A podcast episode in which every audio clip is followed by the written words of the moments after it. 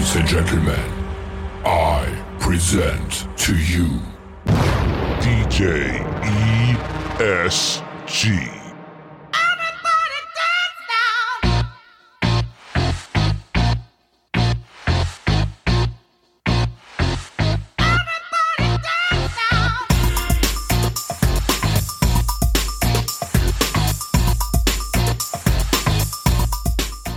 What's up, guys? This is DJ ESG, and today I'm talking about actually hiring a DJ who knows how to mix and has reviews online. So many people come to me after the fact and tell me, I wish I would have hired you for my event. Damn right, I wish I was at your event. That would have been a good time. I would have turned that shit up. People tell me, hey, I got a cheap DJ or I got a DJ that somebody else recommended to me. I never heard the DJ play. I never heard the DJ spin. I never heard the DJ's mixes. I never even saw the DJ perform. And I went with it based on price and availability. Okay, that's great. Did you know there's also something online called reviews? That's why Yelp bothers the crap out of you three times a month. Google, Facebook, Wedding Wire, The Knot. You can go online and check out reviews all day long. Not only this month, last month, the last six months, the last year, the last two years, and look for people's names. Look for specific names in those reviews. Because those are the people that either A, work the most, B, do the best job, C, are the most in demand, or D, are the ones that just basically kick the shit out of each and every event. I'll tell you this there are so many times that I go online and look at other companies, or even the companies that I work with, and see just two names, three names, four names. Why? Because there's elite people and then there's not elite people. Everybody's cool. Everybody gets the job done. You tell me if the NFL had 32 Tom Brady's and 32 Patrick Mahomes's, every team would be in the Super Bowl every year. But they weren't. Why? Because there's only one Tom Brady. There's only one Patrick Mahomes. If you live in Philly where I live, there's only one Jason Kelce, best center in the league. You are not going to get four, five, six, seven, eight, nine, ten amazing DJs at a company. It doesn't happen. That's why companies have different price points for different entertainers. This one's worth this and this one's worth that. Why? This one can sing, this one can't sing, this one can dance, this one can't dance. This one's an interactive sensation. This one stands back there and plays with himself. You know, there's so many different things that you could look at. Equipment is another thing. How's his setup look? Not as important as everything else because at the end of the day, you're not worrying about his setup. Other DJs are. You're worrying about the dance floor. So before you make a decision,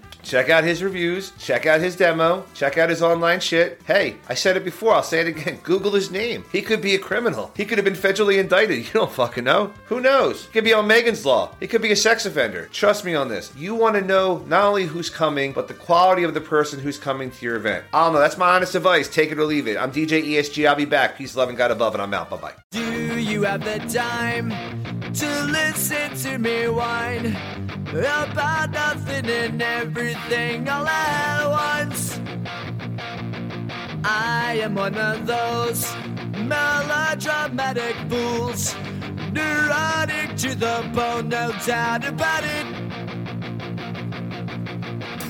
Sometimes I give myself the creeps. Sometimes my mind plays tricks on me. It all keeps adding up. I think I'm cracking